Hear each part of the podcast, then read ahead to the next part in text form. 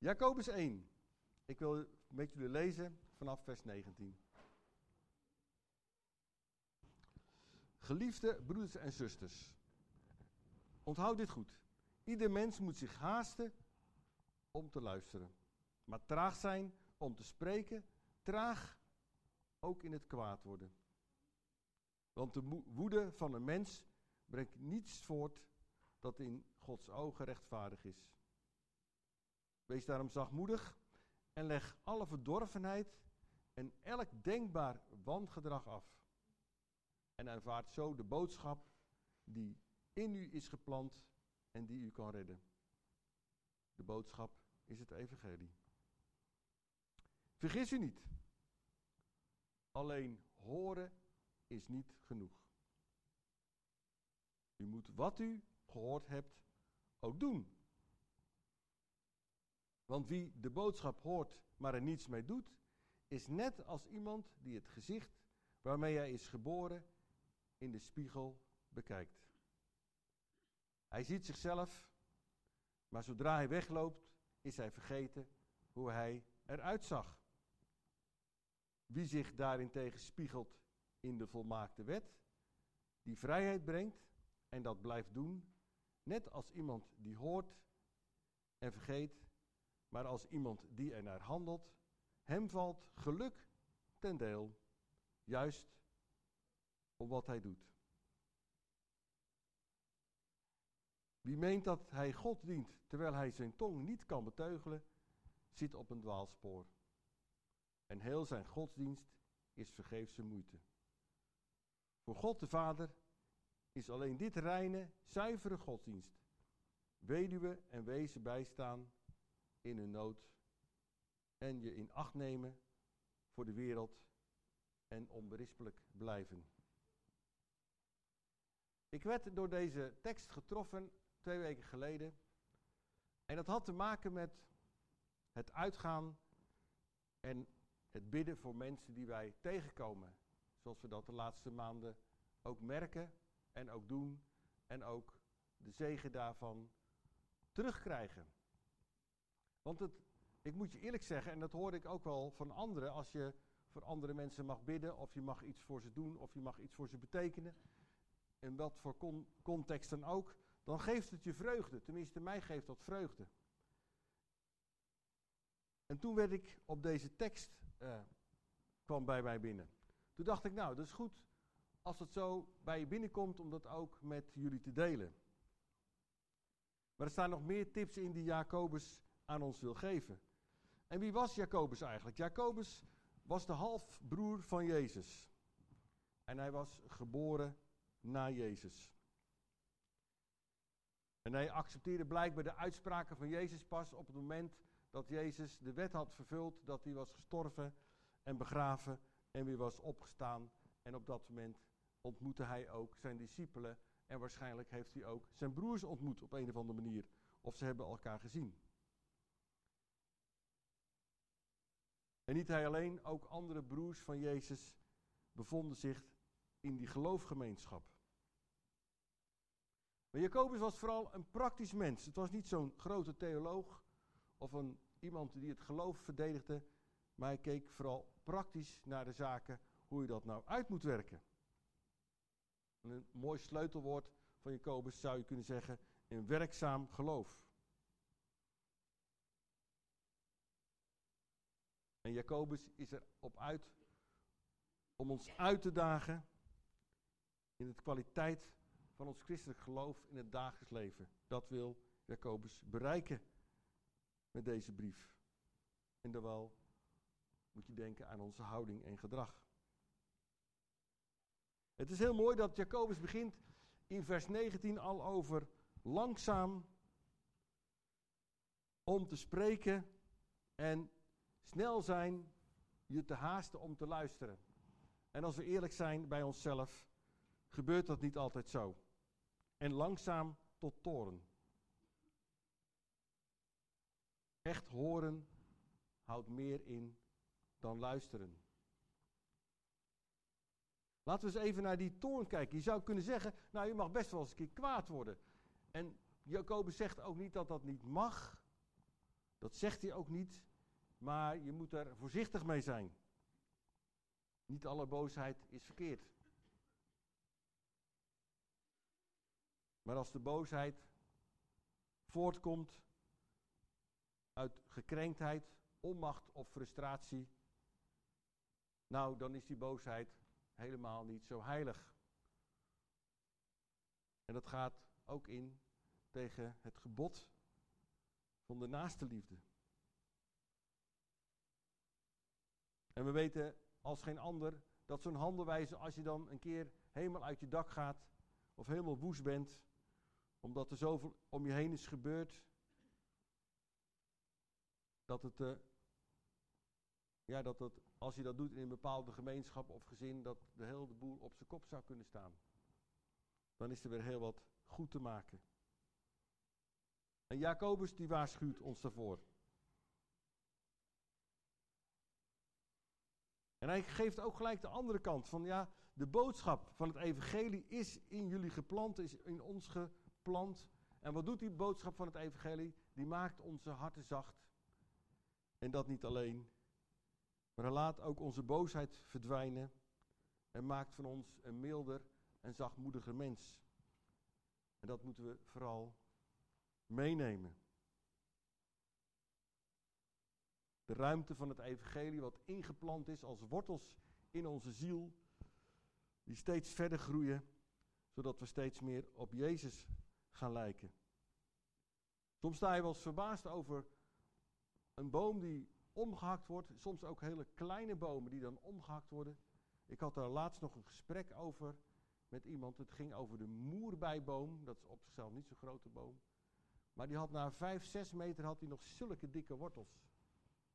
Dat verwacht je eigenlijk niet van kleine boom.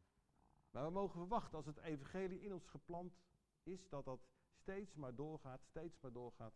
En dat die wortels steeds dikker mogen worden en zich mogen vestigen in ons hart.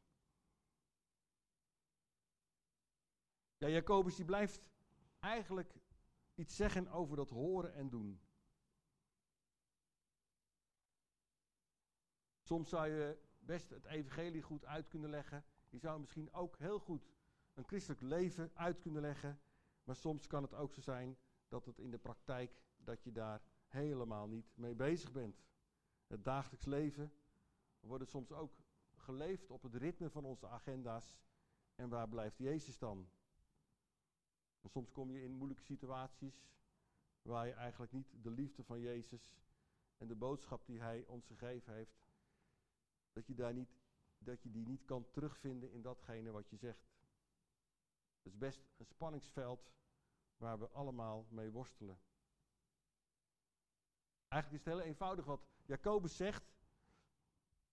Het horen en het gelovig aannemen van het woord en het omzetten in daden. Ik heb in mijn andere baan als, uh, als uh, docent aan een hovenierschool, leg ik de jongens zoals uit hoe ze een tuin moeten uitzetten. En over het algemeen is dat één A4'tje en je vertelt het dan. En ze moeten dat dan samen gaan doen. Nou, ik kan je vertellen dat ze daar ongeveer 12 uur mee bezig zijn om dat een beetje vlot met een tempo en inzicht te kunnen doen. En zo is het vaak ook met het woord van God. Denk nou niet dat je dat nou gelijk allemaal aan kan, maar zet je er wel voor in en laat je meenemen in datgene wat God ons leert. Maar dan gaan we naar de spiegel, want dat was eigenlijk de kern van mijn, of dat was de aanleiding waarom, waarom ik uh, deze preek over Jacobus houd. Wie de boodschap hoort, maar er niets mee doet, dat is vers 23, is net als iemand die het gezicht waarmee hij is geboren in de spiegel bekijkt. Hij ziet zichzelf, maar zodra hij wegloopt, is hij vergeten hoe hij eruit zag. Nou, misschien als je zelf eens in de spiegel kijkt, vergeet je dat misschien ook liever wel eens van hoe ze eruit gezien heeft, maar dat is wat anders. In die dagen dat Jacobus leefde, waren er eigenlijk niet spiegels zoals wij die op dit moment hebben. Maar je kon je, je kon je wel spiegelen, je kon wel iets van jezelf zien in bijvoorbeeld koper of zilver. Dan had je, zag, had je toch wel een bepaald beeld van jezelf. En in de oudheid werd dan vooral met dat jezelf spiegelen, en dat doen we tegenwoordig ook, moet ik zeggen, je eigen levensstijl aan de orde gesteld. Maar dat bedoelt Jacobus niet. Hij bedoelt echt op dat vluchtige karakter om even in die spiegel te kijken. Even kijken. Dat bedoelt hij. Even, dat stukje uit het woord van God lezen, of dat even iets over Jezus noemen, om er, of er even aan denken en het dan weer vergeten. Hoe is dat voor jou? Hoe is dat voor mij? Gods woord over het nieuwe leven wordt vergeleken met een spiegel. In die spiegel van Gods woord mag je kijken, mag je lezen hoe je eruit ziet naar het beeld van het evangelie. Je Jezus hebt aangenomen, dan ligt onze identiteit ook in Jezus. Dat is een prachtig beeld en zo mag je daarnaar kijken en zo mag je daarnaar leven. En als je dat vergeet, is dat niet handig. Eigenlijk onverstandig.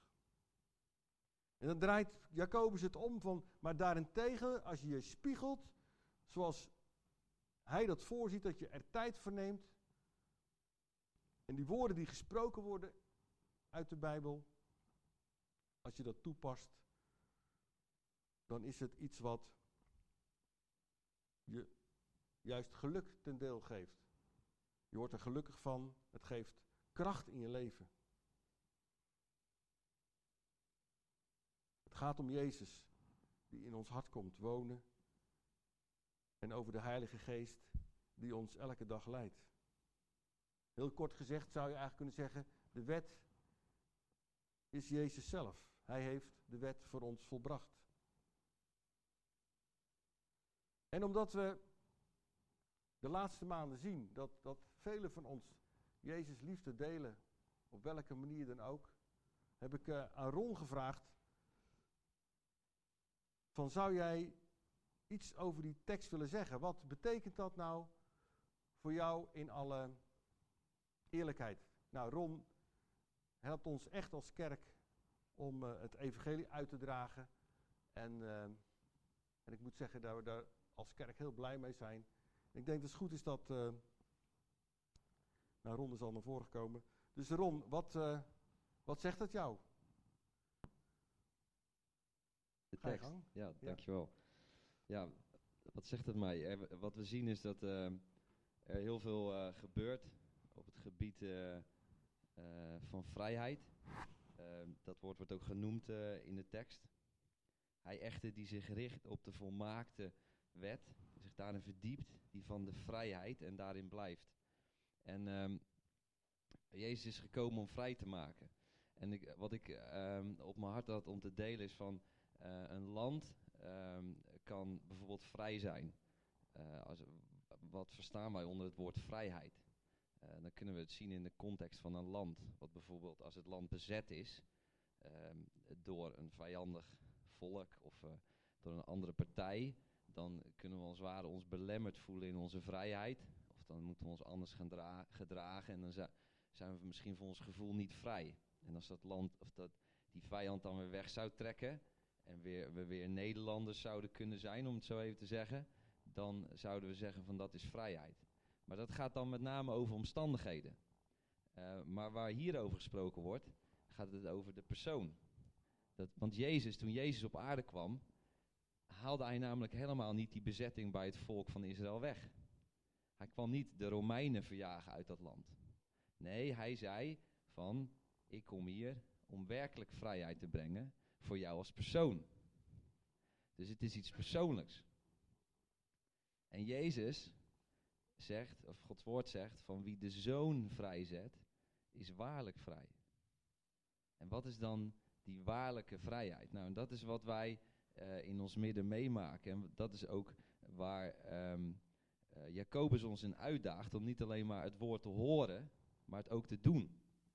En helemaal aan het einde van zijn brief roept hij dan ook op om, ik zal hem even erbij pakken, Jacobus 5. Dan roept hij ons op in vers 16, beleid elkaar de overtredingen, dus dat is een actie, En bid voor elkaar, opdat u gezond wordt.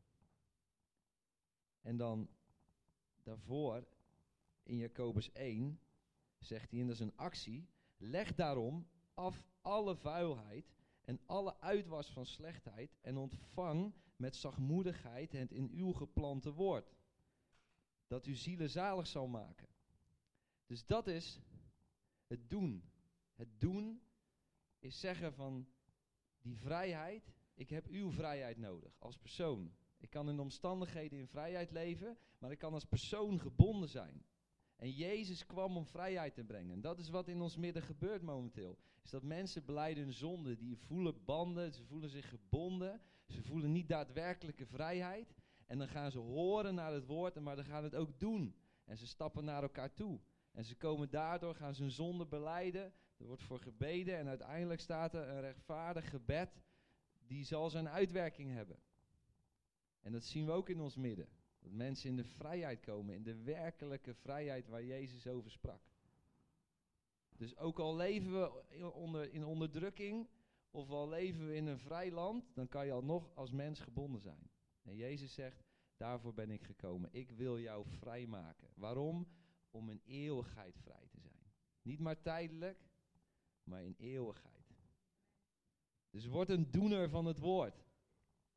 En als je merkt in je leven van, of misschien eerst zelf de vraag moet stellen van leef ik nu in vrijheid? Want ik, ik geloof gewoon, als ik nu tegen naar iemand toe zou gaan en ik zeg, ik zet jouw hele leven op zijn kop. En iedere structuur en elke gewoonte die jij hebt, ga ik veranderen. Zodat niks meer hetzelfde is. Dan ben je van slag. Dus ben je op een of andere manier ben je gebonden aan allerlei dingen, aan die gewoontes of aan die tradities. Maar Jezus kwam en die zei van ik wil je daar vrij van maken. Waarom uiteindelijk? Om mij te laten zien. En dat is het aparte. Is dat Jezus kwam om jou vrij te zetten. Dat is één ding.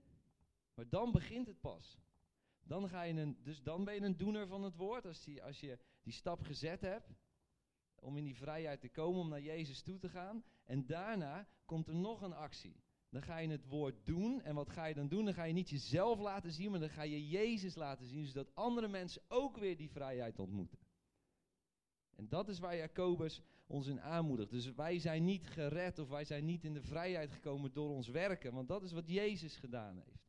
Maar dat heeft hij gedaan om daarna, dat we daarna Jezus zelf gaan laten zien door de dingen die we doen. En dat is mijn associatie met, met dit, deze aanmoediging, met dit woord van Jacobus. En ik wil jullie allemaal uitdagen om doeners van het woord te worden. En om dat evangelie in je zichtbaar te laten worden. Amen. Nou, Ron is een uh, geweldige aanvulling. En ik, uh, ik geloof zelf ook dat, uh, dat doeners van het woord zo'n enorme blijdschap kunnen brengen aan de mensen om ons heen. Tenminste, dat is wat mijn ervaring is. En als ik al de berichten daarover hoor, dan hoor ik eigenlijk hetzelfde. En dat geeft, uh, ja, dat geeft toch iets heel bijzonders. En ik geloof ook dat, dat hebben we natuurlijk al vaker uitgesproken, dat de oogst rijp is. Dat de mensen het gewoon aannemen. Dat ze de tijd nemen om naar je te luisteren, om het, om het mee te nemen. Er zijn tijden geweest dat men er eigenlijk niks van wilde weten. Maar de, de oogst is rijp om te delen. En dan kan je, ik kan je nu al vertellen, je zal niet teleurgesteld raken. Nou, Jon of, uh, Jon of Ron, die eindigt al zo mooi met... Uh, we moeten doeners zijn van het woord. En ja, ik wil gewoon iedereen daarin uitdagen. Niet alleen hier, Zoals we vanochtend bij elkaar zijn, maar ook de luisteraars. Doe het gewoon. Jacobus, de halfbroer van Jezus. Wie zou het nou niet beter weten als de halfbroer van Jezus? Want die heeft Jezus vanaf uh, misschien een jaar of vier, vijf meegemaakt. Amen. We willen afsluiten met een lied. En dan zullen we de zegen uitspreken